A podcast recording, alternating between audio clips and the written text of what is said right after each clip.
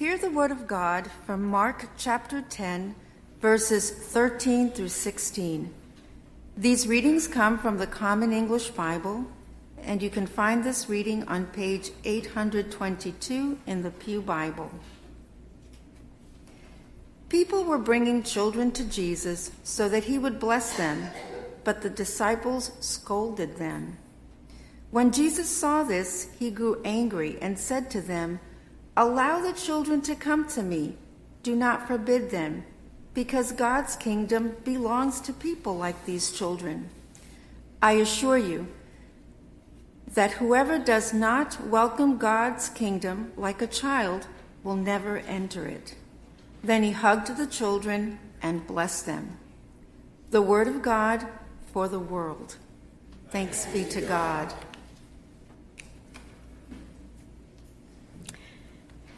Thank you, Avi.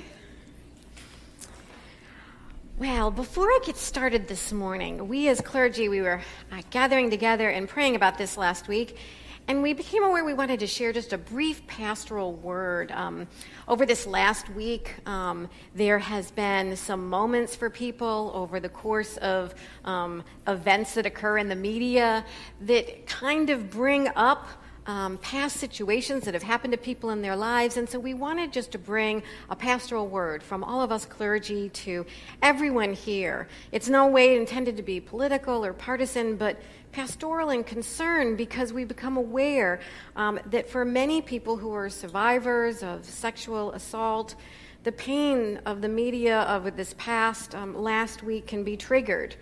And um, we recognize this. We've seen how people have been reaching out for ministerial support and psychological support throughout our country. And for anyone in our congregation, whether male or female, who have been victims or sexual violence, we um, just want to let you know um, that the dysfunctions of any system or the brokenness of our world does not need to dissuade you from speaking your truth um, your voice and your heart and your pain all deserve to be heard. And we don't need to give you permission to do this, but we want to stand with you in solidarity. Um, as we talked together, we wanted to make ourselves open for anyone who needs to um, talk to someone, to be a listening ear for you, to point you in the direction of help if that is what you are needing. We just wanted you to know that you are loved that you are not alone, and that you're a child of God. And so please know that we are all here with you. As McGray said a few weeks ago when he spoke about prayer, when we say we pray for you, we say you matter.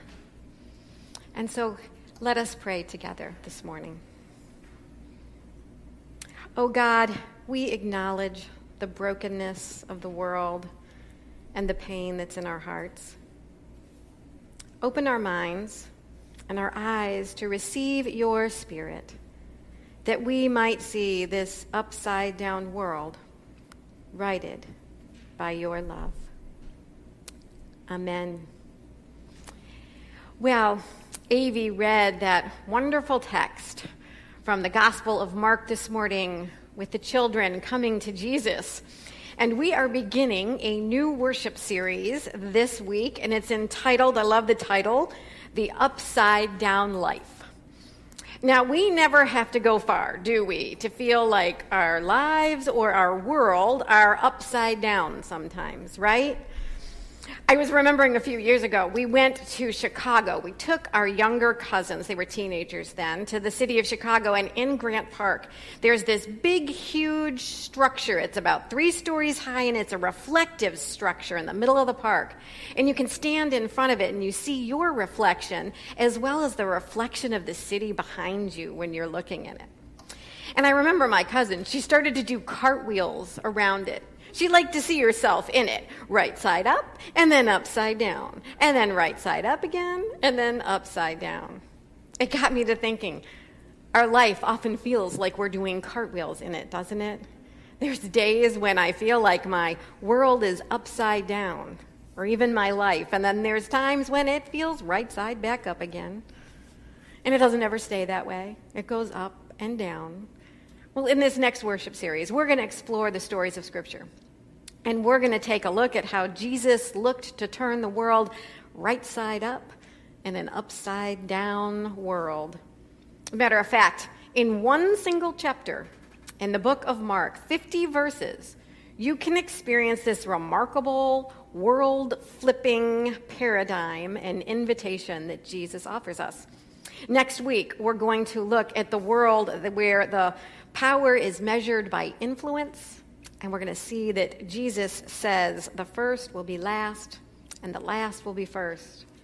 And then the next week, we're going to look at a world where greatness is antithetical to servanthood and humility. And Jesus steps right in and he says, I came not to be served, but to serve. And then we're going to end with a wonderful story that describes a world seemed gripped in darkness, and yet Jesus comes to bring sight to the blind. It is our hope as we walk through these verses in the book of Mark over these next several weeks that we might all find the Spirit bringing us renewed courage and renewed strength as we look to live right side up, just as God has intended for us. So let's take a look at this text this week. And here we find ourselves with Jesus he has been preaching, he's been teaching, he's going along the side of the road with the disciples, he's been healing. And there we find him stopped along the way, and some parents are bringing their children to Jesus to meet him. And what's interesting in this text is that Jesus, the disciples seem to get upset about this. They're a little incensed that the children are being brought to Jesus. And I got to thinking, why? I mean, children are cute, right? Right, sometimes, right? But here they are, these adorable little children. They're coming to Jesus. And I mean, after all, isn't that what Jesus is supposed to do? Bless the little children? Had they not read the scriptures? You know, for us, 2,000 years later, when we look at this text, especially here in our Western culture, where we have a deep level of care for our children, as a matter of fact, we have books, we have workshops, how we can better care for our children, how we can support them. I mean, we shower our children with the best that the world has to offer. And so when we read this text, we go, well, of course Jesus would welcome these children and bless them. Isn't that what Jesus would do? But the thing is, in Jesus' day, children weren't viewed in the same way we view them here right now.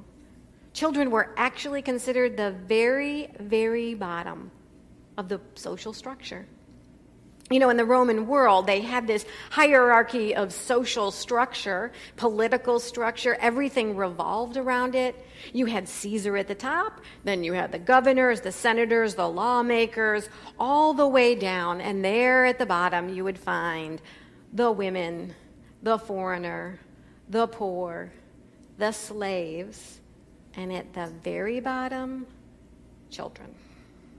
Children had no value in that period of time. And so when Jesus welcomes these children, he turns things right side up from this upside down way of thinking. He's saying, we are to welcome, God welcomes the least. And he's putting folks on notice that these children, they are included in God's kingdom because they matter and they belong. Listen to these words again. Allow the children to come to me. Don't forbid them, because God's kingdom belongs to people like these children.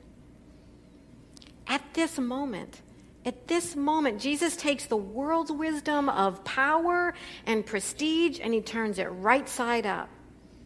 He says the kingdom actually belongs to children like these. And so, as we looked at this text, we asked ourselves, what do we do with this? Where Jesus is welcome these children to let them know that they matter and they belong. Well, one of the much preached about ways in which we can find ourselves in this text is to explore that very question of how might we be inspired to bless children in our lives and in this world. We might ask ourselves, where can we look to children and let them know that they matter and they belong? I have to tell you, I think here at this church, I continue to hear stories from parents time and time again about the way our children's ministry and all of our volunteers does that for children. Lets them know about the love of God and helps to shape them to know that they matter and that they belong to God. But as we listen to this text, we also might ask ourselves that question, looking at children who are struggling or hurting or in some way marginalized in society. And this week, we're even talking about it in our offering. Kristen mentioned it. We partner with the Florida United Methodist Children's Home, a ministry that is set to help right side up some children's lives who have totally been turned upside down. We also have a new ministry that just got started this fall. And it's one where our missions team and some amazing volunteers have decided to embark on a partnership with Dunbar Elementary School. We're looking for ways in which we can encourage and support and share God's love with this school, the teachers, and the students. Vicki Walker would love to help connect you if you would love to find out more about this ministry, but you can even go online onto the website and find out about what we're doing with Dunbar Elementary. And you know, viewing this text as to how we might welcome children in God's love is one way in which we can view this text. But as McGray and I talked this past week, we found another insight when we looked at the text. And we got to wondering what if this upside down invitation actually invites us not only to value children, but what if we are being called to see the value of another generation other than our own? I mean, when you think about it, Jesus does that, doesn't he? He challenges those disciples to learn, to live, and to love with this generation that is not their own, this generation that they're actually dismissing and pushing to the side. And so we wondered what if we were to live and learn and love from those older than us and those younger than us? There is this Facebook image that floats around, and I don't know if any of you seen it. It's a child that is sitting on the phone. It's like a toddler, and the child's on the phone like this, and he's got his hand like this, and the little meme above it says, Okay, Grandma, double click on the Explorer icon, and it'll open up. Now, how many of you do not look to your children to hand your electronic devices and say, Help me, please? I do. Well, there is a lot that we can learn from their children, isn't there? Yeah. And there's also much wisdom to gain from our elders and our young adults. You know, a few weeks ago, uh, my sister and I, we took my mother up to Rochester, New York. We went to visit my aunts and my cousins we had a new baby in the family, and my great aunt was turning 101 years old. We got to shower that little baby with all kinds of love, welcome him into our family, and we got to visit my great aunt. She's now living with uh, one of our cousins, and I got to tell you, she is as feisty as ever at 101. She is still giving orders, and as the Italian matriarch of the family, it comes with a finger wave and a hand wave whenever she's telling you what to do. And she's even still playing this little slot machine game that my younger cousins got her. She seems to find great joy in it. She feeds it with quarters, uses exercise to pull the lever, and she just plays it for hours and hours upon hours. She is quite a hoot. Well, as we gathered together there, I was remembering several things. You know, each year when we grew up, I remember my aunt, she sent us a birthday card. You see, my aunt, she worked in the factories for most of her life. She never married, she never had children, but she cared for her parents, and she also cared and looked out for her brothers, her brothers' children, and even us grandchildren. And every year she would send us a birthday card, no matter how far away we lived from her. Sometimes there was a little something inside that birthday card. But you know, every time I got that card from her, I knew that we mattered to her. And she was letting us know that we belonged. We belonged to a family. We belonged to something that was greater than ourselves.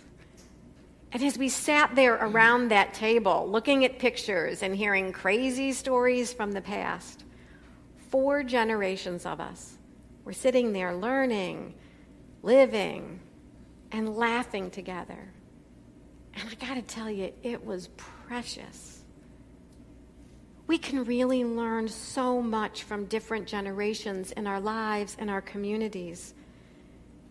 And so this week, McGray and I were really wondering what if this passage is an invitation to intergenerational way of living together in community?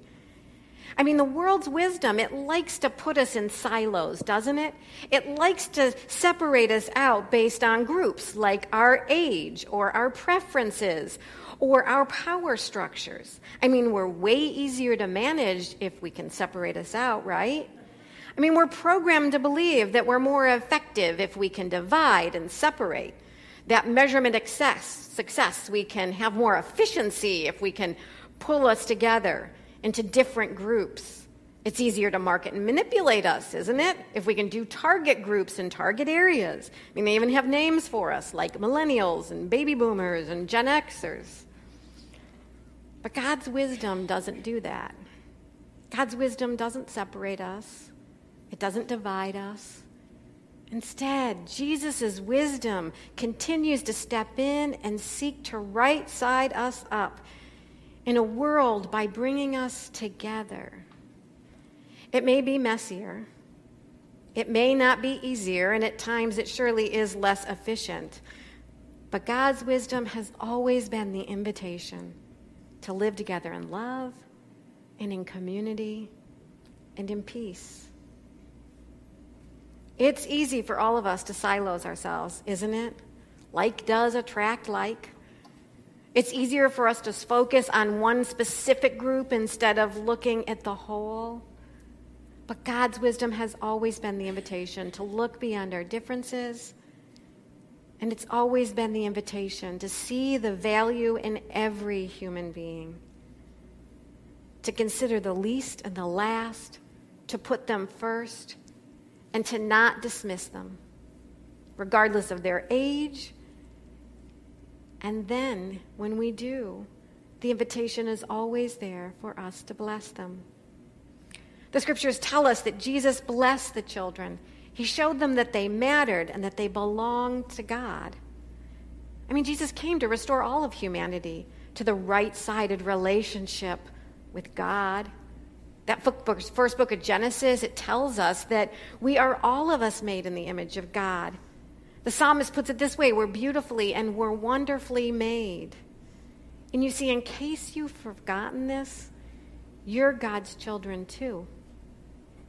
You belong and you matter to God. And if you don't know that, my prayer for you is over this next week or months, you would come to know this good news of Jesus for yourself.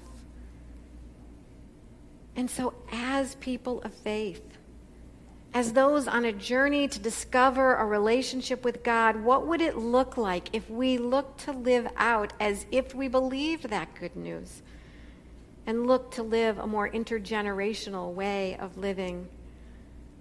I mean, maybe it looks like asking a younger coworker for their advice about something. Or maybe it's asking an older coworker to teach you something. Maybe it's giving thanks to an elder. Or maybe it's a parent asking a child for their opinion. You know, for me in my life, learning from different generations continues to draw me into a deeper experience of God's love and truly a deeper sense of humility. You know, the Latin word for blessing comes from an ancestral word, root word of benediction, and it literally means to speak good. I love how one writer put it a blessing is when one person speaks good things into the soul of another. Henry Nouwen says to give someone a blessing is the most significant affirmation we can offer. And so I wonder maybe the question for all of us this week is who in our life needs to know that they matter and belong to God? And how might each of us speak good things into the soul of another generation this week. That, my friends, might be a start to turning our world right side up. For as one writer put it, the worth of a soul is great in the sight of God. Let us pray. O oh Lord, you have created us in your image, and your grace is with us every day.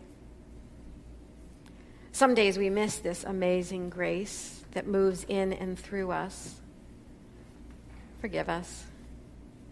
Help us to claim your presence each day and to embrace your love that is meant for all people of all generations. There is so much to learn from one another. Help us to roll up our sleeves, to step out of our silos and into relationships with each other, that we might see them as you do, a soul great in the sight of God. Amen.